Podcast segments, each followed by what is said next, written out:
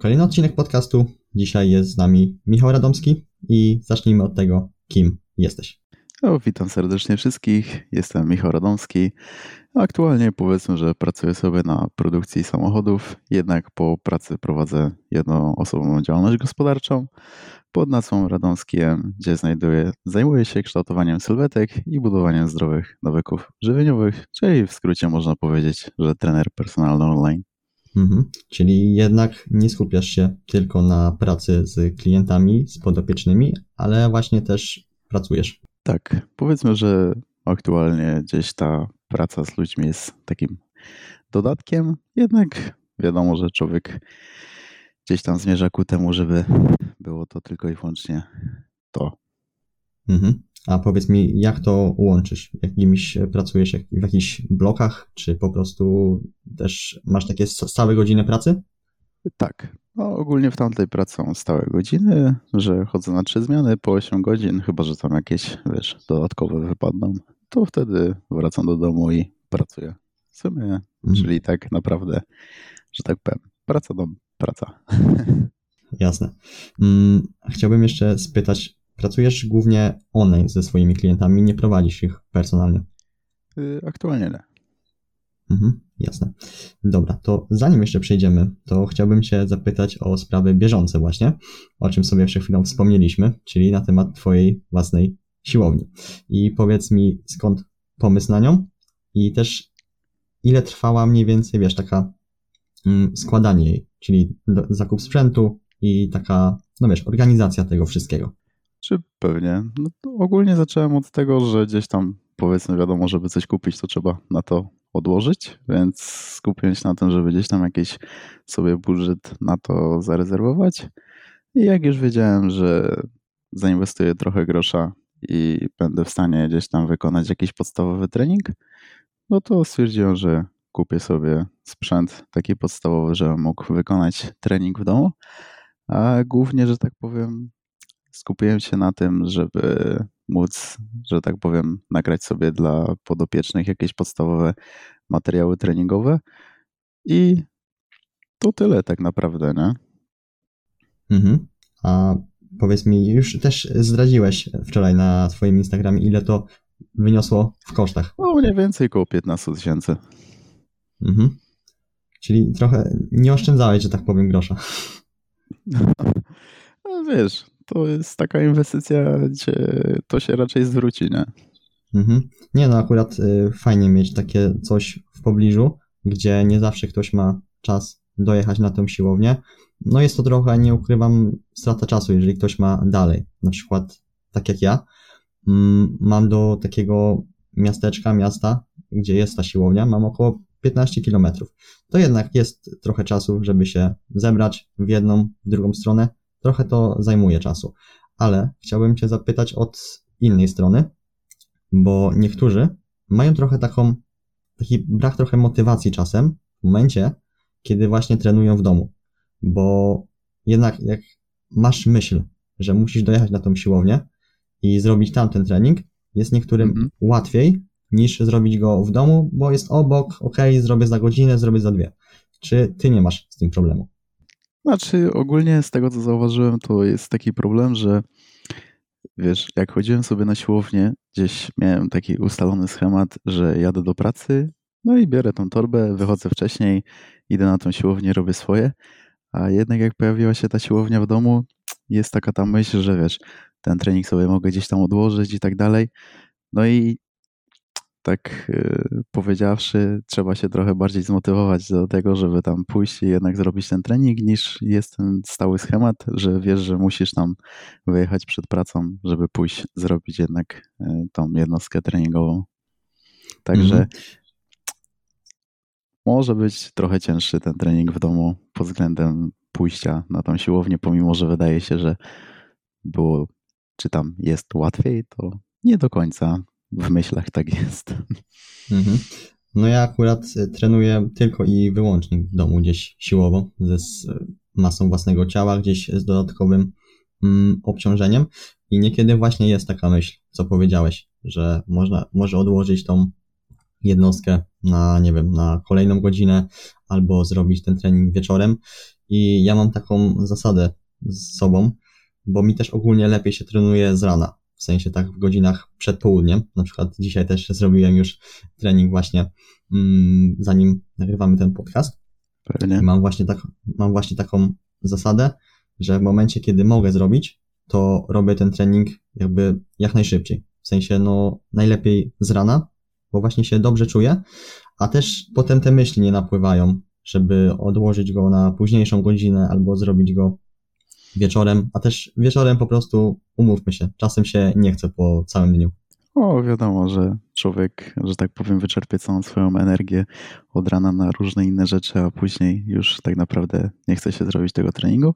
Choć czasami mam też tak, że po prostu jak idę na zmianę od 14 do 22, to też tam ćwiczę, powiedzmy, po nie, że zaczynam o 23, a kończę o pierwszej w nocy, więc różnie to bywa, ale jak człowiek coś chce osiągnąć w życiu, to trzeba po prostu ścisnąć poślady i iść do przodu. Mhm.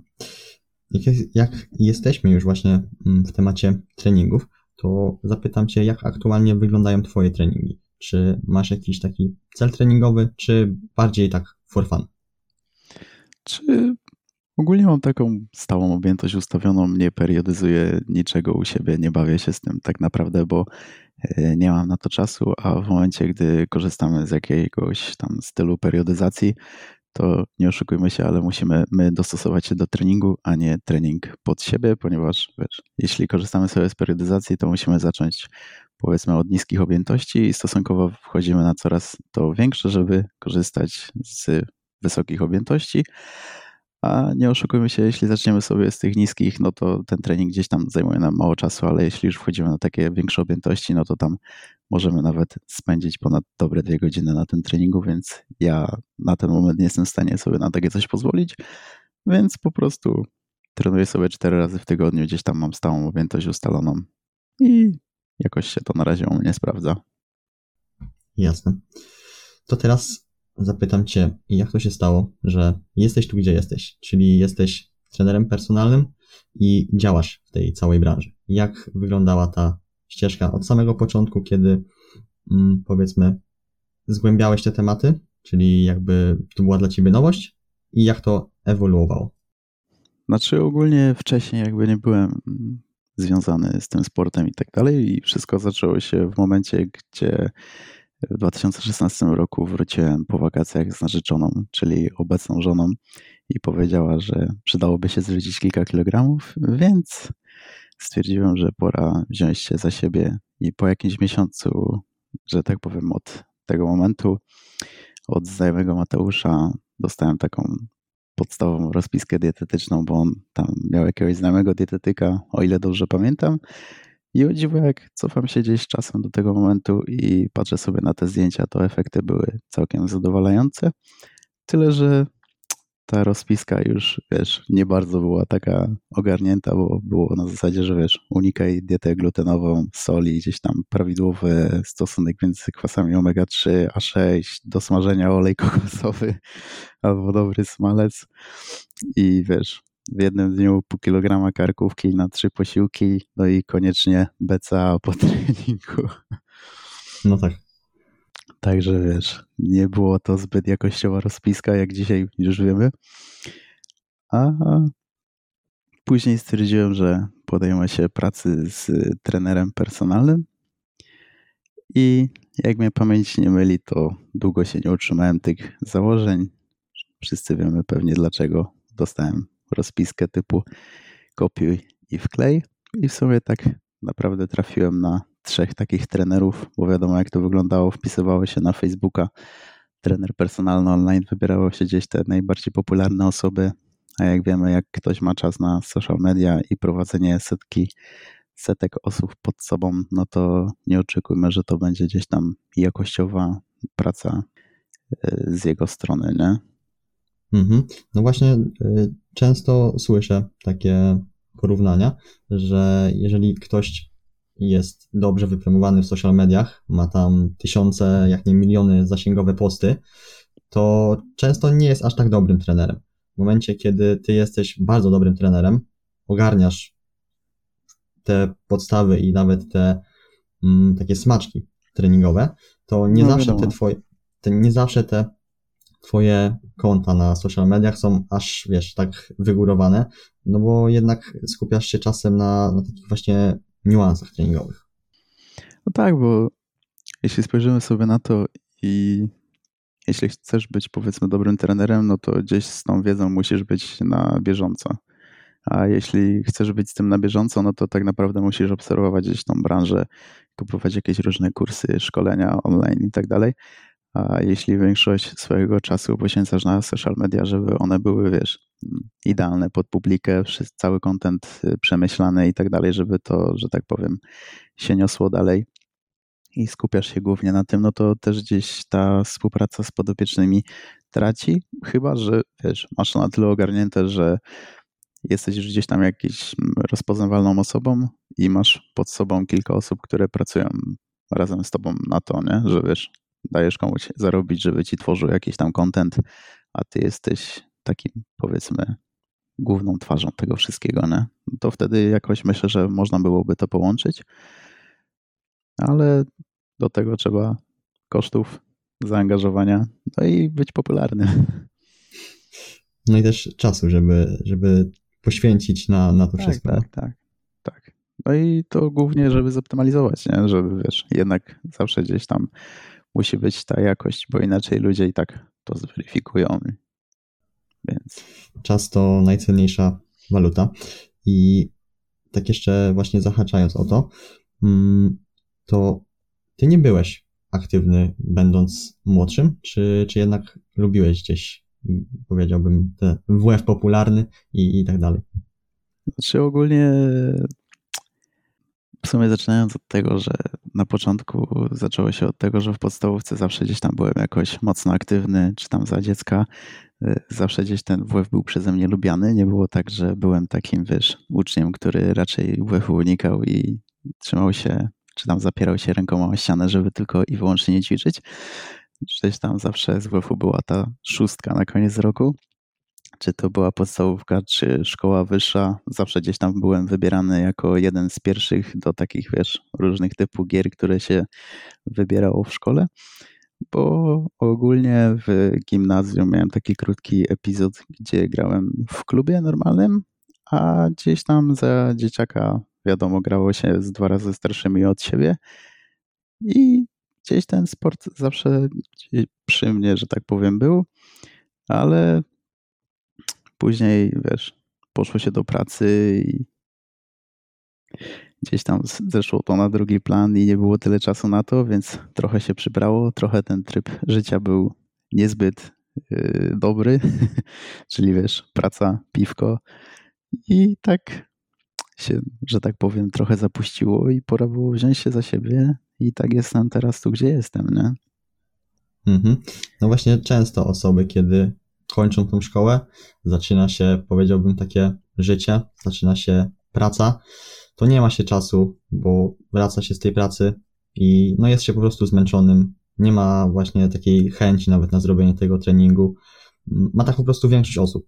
No, umówmy się, że, że tak jest. Łatwiej, no, łatwiej jest tak, wybrać chyba, te... że wiesz, chyba, że gdzieś tą przygodę z fitnessem zaczniesz żyć gdzieś tam wcześniej, jak masz gdzieś z 16 lat, to wtedy to powiedzmy, że gdzieś tam idzie stopą. No chyba, że stanie się coś takiego, że pójdziesz do tej pracy, jednak zobaczysz, no sporo czasu zajmuje jednak ten fitness, Mhm. przygotowanie tego wszystkiego, czy tam posiłków, pójście na trening i tak dalej, więc może to zejść na jakiś drugi plan, ale to wszystko idzie też dostosować, nie? Więc wszystko zależy od tego, jak się ta cała przygoda zacznie, nie? Mhm. No bo tak właśnie wracając do, do tego mm, mojego wywodu, łatwiej jest wybrać te prostsze rzeczy, mniej obciążające, czyli usiąść sobie na kanapie, wypić piwko, zjeść pizzę, obejrzeć film, niż pójść na ten godzinny trening, to nie? Tak, ale wtedy to człowiek musi się zastanowić tak naprawdę, że tak powiem, między sobą i e, zadać sobie pytanie, czy jednak chce w życiu prowadzić taki tryb życia, gdzie wiadomo, jakie są tego konsekwencje, czy jednak, e, że tak powiem, mieć z tyłu głowy to, że no, kiedyś w końcu umrzemy i czy, przy, czy przyspieszymy ten proces, to tylko i wyłącznie zależy od nas, nie? Wiadomo, że są Mhm. jakieś tam różne czynniki zewnętrzne, na które nie mamy wpływu, że pójdziemy sobie chodnikiem i pacnie nas samochód, ale jeśli możemy mieć na coś wpływ, to czemu by z tego Mhm. nie skorzystać? No jakieś prawdopodobieństwo jest, że wjedzie nas w nas samochód, czy, czy, nie wiem, spadniemy i się połamiemy. Jest jakieś prawdopodobieństwo, to, to akurat prawda. Mm, Ale akurat Dokładnie. słusznie, zauważy, słusznie zauważyłeś to, że w momencie, kiedy my w młodszych latach wejdziemy w ten zdrowy tryb życia, to może będzie prościej go utrzymać. I myślę, że jestem chyba na dobrej drodze do tego, bo ja właśnie mm, w tym roku skończę 20 lat dopiero, więc stosunkowo jestem dosyć młodą osobą. Ja właśnie zacząłem mniej więcej 4 lata temu. Tak plus minus to był właśnie 2018-19 rok, kiedy ja w ten świat wchodziłem. Zachłysnąłem się nim mocno. No jest y, ze mną tak naprawdę do dzisiaj. Ta aktywność fizyczna mi sprawia dużo frajdy i mi jest czasem ciężko usiedzieć w miejscu, co nie? I naprawdę, jak ja mam siedzieć przez dwie godziny oglądać film, to dla mnie to jest męczarnia. Niekiedy muszę go podzielić sobie na dwie części, sobie zrobić godzinę, 15 minut przerwy, nie wiem, poruszać się albo nawet wyjść y, z psem na spacer, wrócić i na przykład dokończyć go wieczorem. No, a ja z drugiej strony jestem gdzieś tam taką osobą, gdzie no jakoś super eksplozywny nie jestem, ale gdzieś tam staram się być, żeby tam ta aktywność była razem ze mną, nie? Choć nie powiem, że przed kanapą lubię sobie posiedzieć i nie mam czegoś takiego, że po godzinie muszę wstać, ale no, gdzieś tam trzeba z tyłu głowy mieć, że warto być aktywną osobą i też zadbać o to, żeby gdzieś tam te serduszko sobie popracowało na wyższych obrotach, więc teraz wziąłem się za siebie i co niedzielę właśnie biegam, więc myślę, że po podcaście gdzieś tam sobie wylecę na pół godzinki, żeby wrzucić na wyższe obroty. Jasne. No wiadomo też nie można popadać w skrajności albo w jedną stronę, albo w drugą, bo ludzie uwielbiają skrajności. Lubią 100% albo nic. Albo i- nic. No i no jest, to jest niestety zgubne, nie? Bo jedno Tak jest. odstępstwo może no, skreślić wszystko tak naprawdę. Tak, tak samo jest na początku z dietą. Jeśli powiedzmy taki, no powiedzmy zwykły Janusz, że tak to powiem, chce przejść na dietę, no to pierwsze co on myśli, że dieta to już jest tak naprawdę coś strasznego i że on będzie musiał to utrzymać przez jakiś dłuższy okres czasu, to jest yy, rzecz straszna. A jak wiemy, jest to na takiej zasadzie, bądź powinno być na takiej zasadzie, że musimy to dostosować pod siebie, ale niestety, e, że tak powiem, nikt nas tego nie uczy i świadomość ludzka jest zupełnie inna na ten temat niż powinna być. A dlaczego, to już my na to nie mamy wpływu. No nie, tutaj no wchodzi znowu, kłania się szkoła, czyli tam powinni nas tego uczyć, bo jednak jedzenie towarzyszy nam codziennie, no nie ukrywajmy. I każdy powinien znać chociaż te, wiesz, podstawy, co nie? No tak, jakbyśmy mieli przedstawiane takie podstawy już e, za dzieciaka i gdzieś w głowie było to już przedstawia, przedstawiane, to byłoby zdecydowanie lepiej, ale też z drugiej strony nie ma też co winić jakby systemu edukacji, bo wiadomo jest jaki jest, ale my jako, że tak powiem, rodzic też mamy na to wpływ, co nasze dziecko wkłada do ust, no i też powinniśmy tak naprawdę na to zwrócić uwagę i, że tak powiem, edukować dziecko, że słodycz to nie jest nic złego, ani nie powinno być to nagrodą.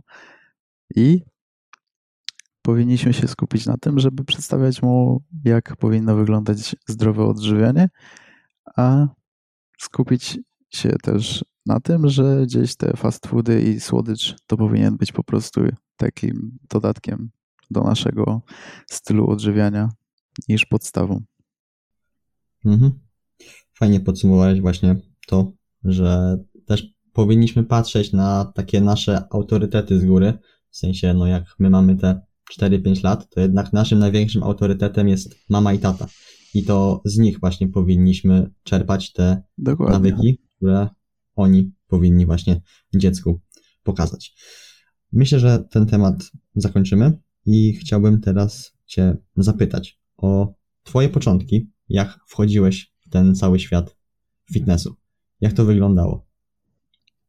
Czy to tak jak wcześniej wspomniałem, gdzieś tam zaczęło się to po wakacjach i skorzystałem z usług tych trenerów. Jednak tak naprawdę ta przygoda zaczęła się w momencie, gdzie zakupiłem e-booka od y, Tomka Grzymskiego i e, było to 3 sierpnia, bodajże 2018 roku. No i jak się okazało, był gdzieś tam to strzał w dziesiątkę, bo tak naprawdę mm, zostałem z tym do tej pory. Nie miałem jakoś nigdy dłuższej przerwy od y, fitnessu. No i od tamtego momentu tak naprawdę wziąłem się za siebie i mm, od tego mm, sierpnia do grudnia zrobiłem taką powiedzmy swoją pierwszą życiówkę, gdzie pojawił się ten sześciopak. Wszystko tak naprawdę dzięki tej wiedzy przekazanej przez Tomka gdzieś tam na kanale, na YouTubie i w e-booku oraz na grupie na Facebooku. No i w tym grudniu też jakby stworzyłem swój pierwszy post na Instagrama, a w styczniu poszedłem na pierwszy kurs do ekipy Dietetyka Nie na Żarty o żywieniu i suplementacji w sportach sylwetkowych i siłowych, gdzie był tam poruszany moduł redukcji oraz masy. No i jak się okazało, spotkałem się też tam po raz pierwszy z Tomkiem Grzyńskim, a chwilę wcześniej uzgadniałem z nim projekt koszulek na, dla genetyków. No i pokazałem mu taką gotową koszulkę. Tomkowi się spodobał ten produkt, tylko zmienił gdzieś tam swoje logo, mając większe możliwości w stosunku co do grafików i tak dalej. No i gdzieś tam ten Tomek mnie zauważył w tym momencie i zostałem moderatorem na jego grupie. I w sumie z tego co pamiętam, gdzieś było około 800 osób, bodajże jak y, zaczynałem, a teraz jest tam ponad 20 tysięcy. No i tak naprawdę gdzieś ta przygoda się od tego mm, e-booka zaczęła, a teraz, y, że tak powiem, jestem już gdzieś sporo dalej, bo zacząłem chodzić na kolejne szkolenia, kupować książki w tej tematyce. No i na dzień dzisiejszy ukończyłem 51 szkoleń. Mam firmę związaną z tą branżą i sam aktualnie prowadzę podopiecznych w celu osiągnięcia lepszej sylwetki i daję im takie zalecenia, jakie sam bym chciał otrzymać, zaczynając przygodę ze zmianą sylwetki. No i na pewno też nie chcę spocząć na laurach i cały czas się szkolę w tym temacie i czytam książki branżowe i nie tylko. Mhm. Więc to tak no takim powiedzmy dużym skrócie, jak zaczęła się moja przygoda z branżą fitness. Mhm. No i właśnie fajnie, że o tym wspomniałeś, że dzisiaj też chciałbyś mm, trafić na taką osobę, dla, dla ciebie właśnie był Piotr, yy, przepraszam, przepraszam, Tomek Grzymski, bo w momencie, kiedy właśnie ty zaczynałeś tą przygodę, trafiłeś właśnie na kompetentną osobę, która przeprowadziła cię, pokazała jak trenować, jak jeść i tak dalej. Niestety czasem ludzie trafiają na różne osoby, na różne schematy i niestety może się to skończyć dla nich no źle po prostu. No tak, bo trafimy na jakiegoś złego trenera i dostaniemy gotową rozpiskę gdzieś tam pięć razy w tygodniu ryż z kurczakiem i do tego bloku, no to będzie gdzieś tam ten światopogląd fitnessu, że tak powiem, zniekształcony, tak jak naprawdę on może wyglądać. Mhm. Czyli jak zapytam Cię o takie błędy treningowe i dietetyczne, to raczej ich nie będzie dużo. Czy wiesz, błędy były, są i będą. I w sumie gdzieś tam wypisałem sobie jakieś takie podstawowe, gdzie mógłbym o nich e, trochę odpowiedzieć. Więc e, na początku głównym problemem było to, że trenowałem zbyt daleko od upadku mięśniowego, więc też pewnie gdzieś tam e, dlatego nie uzyskiwałem takich efektów na początku, jakie mógłbym uzyskać. A jak wiemy, w momencie, gdzie mm, zaczniemy zbliżać się do upadku mięśniowego, ten ruch mimowolnie zwalnia, no i wtedy tak naprawdę doznajemy największego bodźca do wzrostu naszych mięśni, czyli doznajemy wysokie napięcie mechaniczne i nasz organizm rekrutuje takie wysokoprogowe jednostki motoryczne, które są odpowiedzialne za większość naszych włókien typu drugiego, które jakby mają największy potencjał do wzrostu. Rozumiem. Mm, czyli nic więcej takiego nie było, na przykład względem odżywiania? Czy no, na początku też wiadomo, kombinowało się trochę z tymi posiłkami i uważało się, że powinny być one jak najbardziej zdrowe. I wiesz, w głowie było ciemna bułka z awokado, jakieś tam kiełki i tak dalej.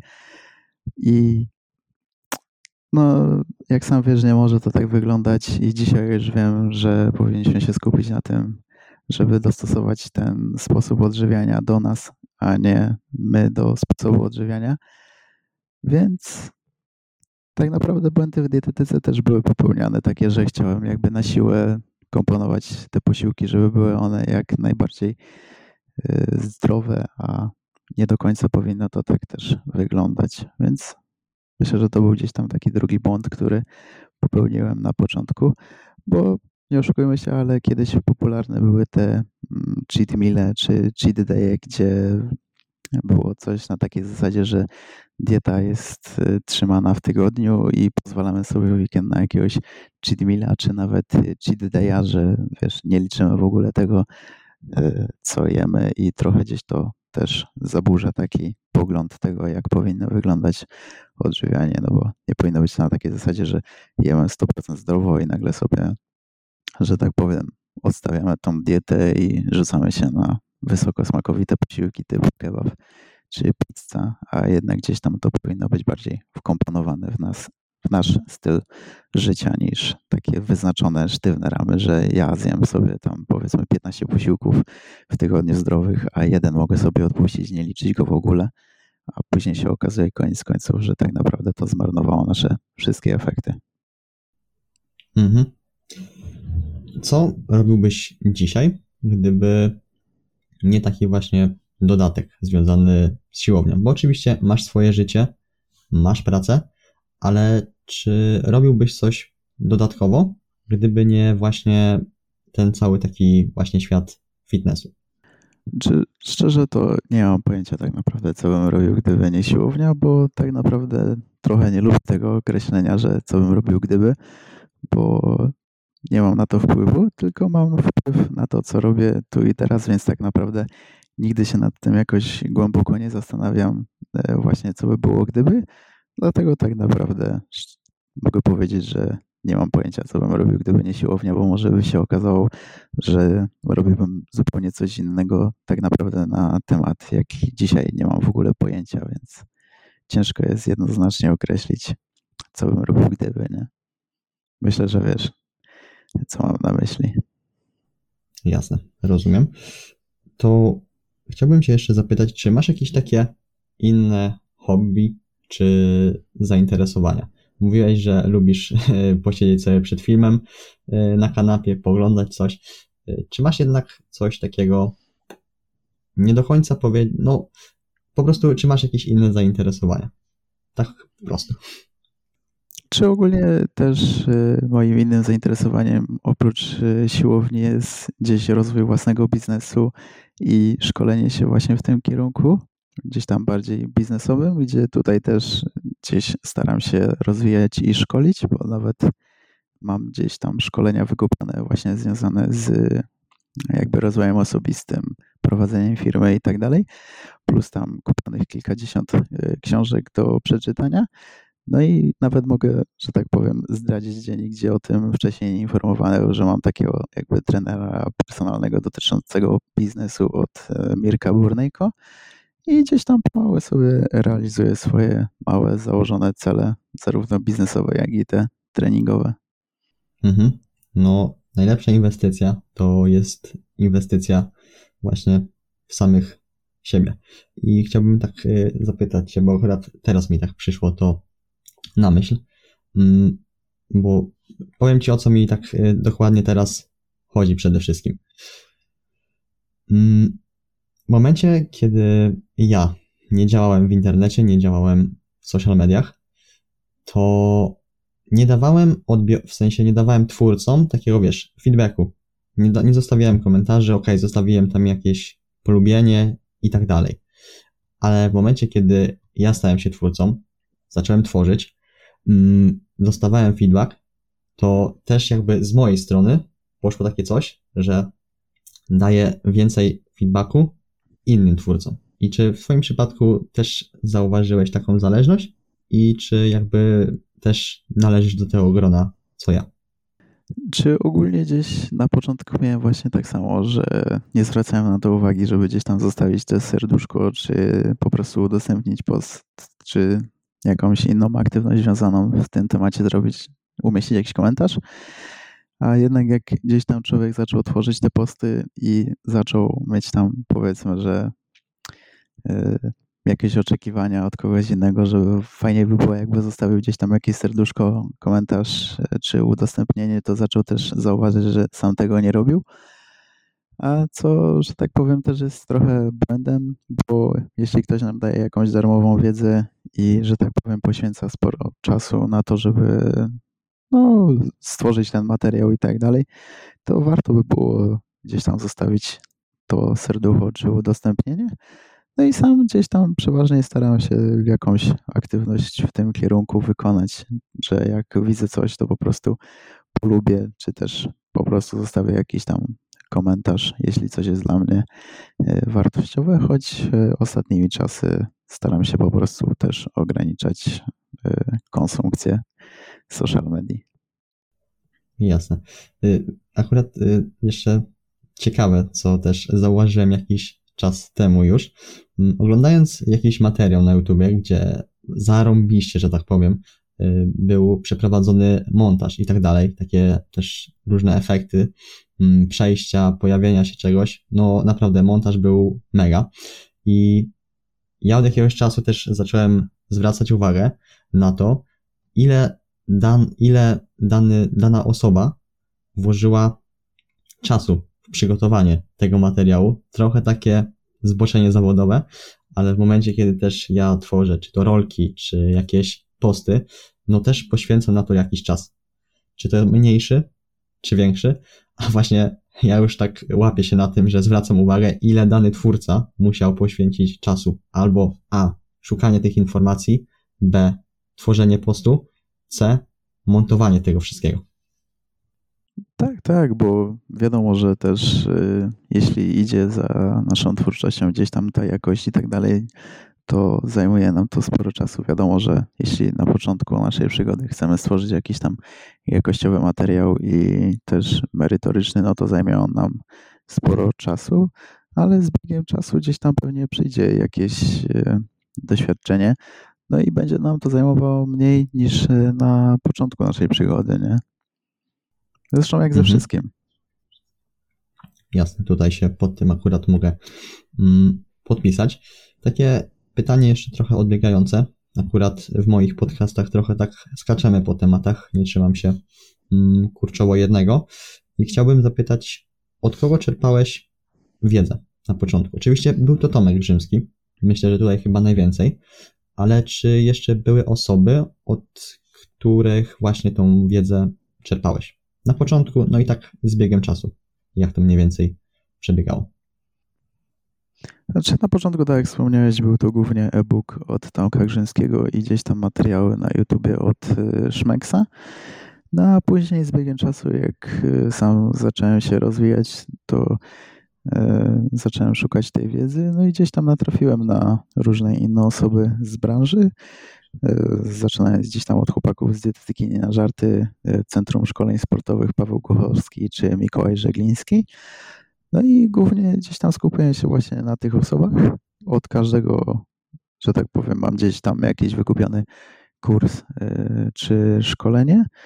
No i moim zdaniem powinno być tak, że nie powinniśmy skupiać się na jednym źródle naszej wiedzy i gdzieś powinniśmy sobie korzystać z różnych źródeł, żeby że tak powiem, zobaczyć e, różne spojrzenia związane z danym tematem i wyciągnąć własne wnioski. No i oczywiście przełożyć to na praktykę, bo tak naprawdę przeczytana książka, a nie wdrożone z niej nic, to tak naprawdę jakbyśmy tej książki nie czytali. Mhm. No właśnie Paweł Głuchowski chyba lubi powtarzać to, że kij ma dwa końce i prawda leży gdzieś po środku. I też no nie powinniśmy zamykać się na jedno, jeden taki rodzaj wiedzy, na jedno właśnie, jedno źródło tej wiedzy, bo Ktoś inny akurat może też mieć rację w tym temacie. Po prostu doszedł do tego inną drogą.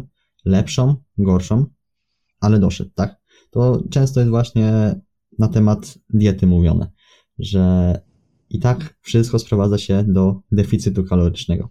Nieważne jaka dieta, i tak najważniejszy jest deficyt kaloryczny, żeby osiągnąć ten cel redukcji kilogramów. Tak, no tak naprawdę możemy to do tego skrócić, że najważniejszy jest deficyt, a to jaka magia się dzieje w organizmie, to już są tak naprawdę szczegóły, a najważniejsze jest tak naprawdę to, co wkładamy do ust i ile. Mhm. Dobra, ja mam pytanie od widza, który właśnie zadał pytanie, od czego zacząć, żeby stać się trenerem personalnym i rozwinąć swojego Instagrama. Jakbyś tak miał pokrótce przedstawić, od czego na przykład ty byś dzisiaj zaczął to wszystko? Znaczy na pewno jeśli chciałbym zacząć być, e, że tak powiem, trenerem personalnym, to skupiłbym się też na szkoleniach. To przede wszystkim, żeby być na bieżąco gdzieś tam z tą e, wiedzą, która jak wiemy, z biegiem czasu, że tak powiem, postępuje i dowiadujemy się na ten temat coraz więcej.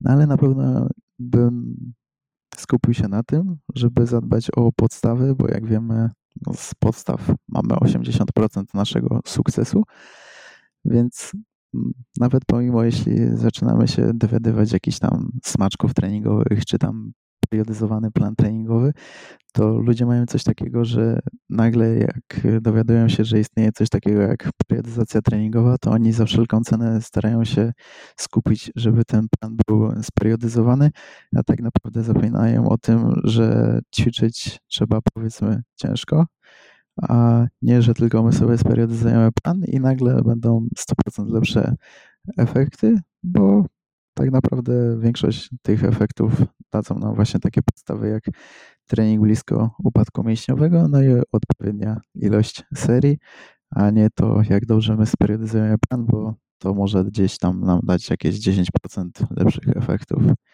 Więc na pewno taki podstawowy przekaz, nie zapominajmy o podstawach. A jeśli bym chciał się skupić na social mediach, to tak naprawdę, tak wcześniej wspomniałeś w rozmowie, skupiłbym się na tym, żeby gdzieś tam dawać jakiś e, feedback e, większym odbiorcom, żeby zostać też gdzieś tam powiedzmy zauważonym. No i pokrążyłbym po różnych social mediach typu na YouTubie, na Instagramie i tak dalej, e, na co ludzie oczekują odpowiedzi od tych większych twórców, którzy tak naprawdę nie mają czasu na wszystko odpowiedzieć. No i wchodzisz sobie w taki komentarz, sprawdzasz, co dani, dana osoba pisze, no i możesz z tego tak naprawdę stworzyć sobie post, czy to wchodząc gdzieś tam na jakieś e, materiały z YouTube'a innych e, większych twórców, gdzie oni dostają tak naprawdę sporo tego feedbacku i też patrzą na to, co ludzie, że tak powiem, oczekują od takiego trenera. Mhm. No ale też myślę, warte jednak zauważenia jest to, żeby jednak nie poświęcać aż tak dużo czasu na rozwój mm, tych social mediów, na rozwój Instagrama, na tworzenie tych rolek, TikToków. Ok? To jest w pewnym stopniu mm, ważne, bo jednak budujesz tą swoją markę osobistą. Jak na przykład ja tworząc te podcasty, też w jakiś sposób buduję tą markę osobistą. Ale nie może być tak, że ty tylko skupisz się na tym, bo oczywiście na początku tą wiedzę trzeba przyswajać, cały czas się edukować. Dopiero po pewnym czasie, kiedy ty będziesz miał tą edukację zdobytą, te, wiesz na czym polegają te mm, podstawy, dopiero później też skupić się właśnie na, na rozwoju tych social mediów. Tak, tak, że wiesz, nie ma co stawiać tego na pierwszym miejscu, bo tak naprawdę na pierwszym miejscu powinna być gdzieś tam ta praca związana z tym, że no, żeby zdobywać te doświadczenie tak naprawdę, które w tym wszystkim jest e, najważniejsze, bo co z tego, że my będziemy wiedzieć, wiedzieli, jak mamy zrobić daną rzecz, jak nie będziemy wiedzieć, jak wykorzystać to w praktyce. Mhm. Taka jeszcze ode mnie uwaga na temat social mediów, to jest tworzenie krótkich materiałów właśnie typu TikTok, bo nagrywając jeden materiał, my go możemy wrzucić na Instagram, na TikToka, na Facebooka, na te też rolki i na YouTube'a na shortsy. Tak naprawdę jeden materiał może przynieść nam odbiorców z wszystkich tych czterech platform, a tym bardziej, że to jest no klikalne, oglądalne. Także tutaj taka polecajka ode mnie. Tak, i działa to, że tak powiem, jak to Marcin Osman mówi, na zasadzie kieliszka na weselu, czyli lejesz ten y, najwyższy, który jest najwyżej i jak przelewasz, to zaczyna się rozlewać na te y, kieliszki, które znajdują się poniżej i gdzieś z tego jednego głównego, że tak powiem, materiału tworzy się te inne materiały tak naprawdę, z których możemy korzystać Czyli tak y, wykorzystując jeden materiał, jesteśmy w stanie osiągnąć wiele więcej. Mhm. No, do wszystkiego potrzeba cierpliwości, czasu, żeby budować zaangażowaną społeczność. Jak to mówi Marek Fischer, trzeba budować takie swoje plemię. I myślę, że to jest y, bardzo fajne tutaj akurat stwierdzenie, bo nie do każdego będziemy trafiać. Nie każdy ma takie potrzeby, które my potrafimy rozwiązać. I też powinniśmy po prostu umieć powiedzieć, nie wiem, ktoś się na tym zna, odesłać do innej osoby i właśnie nie bać się też tego, że nie wiemy, bo nie każdy wie wszystko. A niektórzy ludzie po prostu boją się powiedzieć, bo wyjdą na nie wiadomo kogo. Myślę, że taką odwagą w życiu jest właśnie powiedzieć, nie wiem. No tak, bo tak naprawdę możemy tej osobie wyrządzić e, więcej krzywdy niż to ma tak naprawdę realny wpływ na to, bo nie oszukujmy się, jeśli czegoś nie wiemy i nie wiemy, co z daną osobą mamy zrobić, to tak naprawdę po prostu lepiej się e, przyznać do tego, że nie wiesz, nie jesteś jakby związaną osobą z tym tematem, tak jak powiedzmy ktoś chce przyjść do trenera personalnego na siłownię i mówi mu, że słuchaj, tu mnie boli i tak dalej, no to możemy stwierdzić, że na tyle, na ile kompetencji możemy wykonać z nią jakieś tam dane podstawowe ruchy, jeśli nie ma z tym związanego bólu, a może się udać ta osoba po prostu do fizjoterapeuty, który zna się lepiej na tym temacie i y, może mu pomóc. No i oczywiście tutaj jest też to, że y, nie powinniśmy też jako taka osoba zamykać się na jeden temat i fajnie by było jakby gdzieś mieć jakąś tam podstawową wiedzę związaną dookoła z branżami, czyli tak naprawdę jak jesteśmy trenerem personalnym, fajnie by było jakby mieć tam jakieś tam podstawy, na ile możemy sobie pozwolić Y, na pracę z taką osobą, która ma gdzieś tam jakieś dysfunkcje, no ale po prostu nie wchodzić w to tak bardzo, że nagle z trenera personalnego robimy się fizjoterapeutą. Mhm. To jeszcze takie pytanie ode mnie. Jakbyś miał wymienić plusy i minusy bycia trenerem personalnym? Albo też no trenerem online, bo akurat jesteś mm, w tym wypadku. Znaczy, Plusy są takie, że możesz sobie pozwolić e, na to, że pracujesz tak naprawdę w domu i gdzieś tam jest ta możliwość, żeby popracować sobie z większą ilością osób e, naraz. No, wiadomo, że nie odpiszesz dwóm osobom naraz, ale chodzi bardziej o to, że możesz e, w danym momencie, powiedzmy, jeśli czegoś nie wiesz, wejść sobie do wujka Google, przeczytać, przeanalizować dany temat i odpowiesz chwilę później podopiecznemu. No i to bym, że tak powie, powiedział, że jest jako taki plus, a minus jest taki, że nie masz tak naprawdę też takiego kontaktu z tą osobą.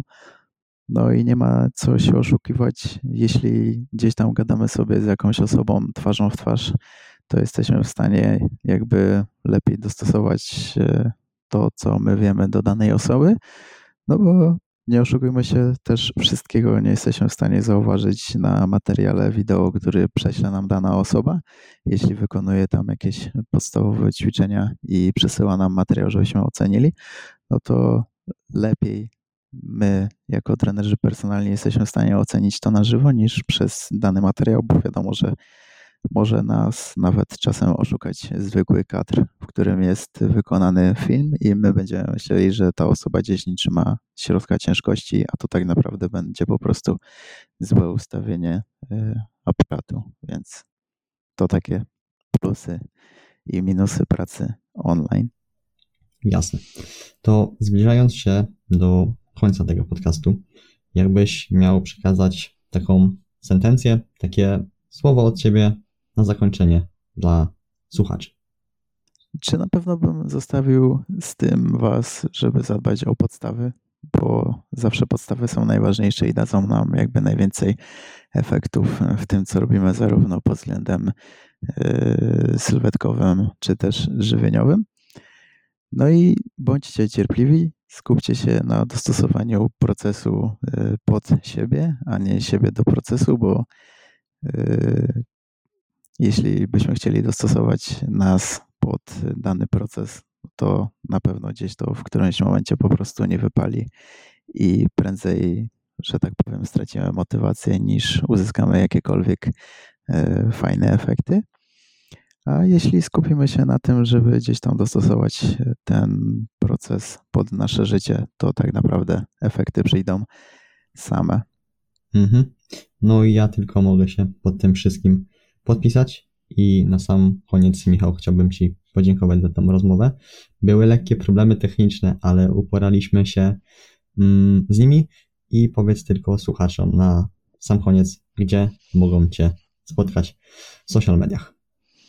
No to w social mediach można mnie spotkać głównie pod nazwą Radomski M. I tak naprawdę jestem gdzieś tam na yy, głównie Instagramie, na TikToku, na Facebooku. Można też mnie znaleźć na grupie Tomka Grzyńskiego pod nazwą Genetycy, jeśli ktoś ma jego e-booka. I może w przyszłości gdzieś tam będę chciał skupić się też na YouTubie, żeby wejść też na tą platformę. Jasne. Oczywiście wszystkie linki do Michała znajdziecie w opisie tego podcastu. Ja chciałbym Ci jeszcze raz serdecznie podziękować za tą rozmowę. Wyszło około godzinki, także mam nadzieję, że słuchacze i moi odbiorcy, i twoi odbiorcy coś z tej rozmowy wyciągną, a przynajmniej na pewno spędzą miło czas. Również dziękuję za przybytą rozmowę i dziękuję każdemu słuchaczowi, który tego odsłuchał i dobrnął do końca.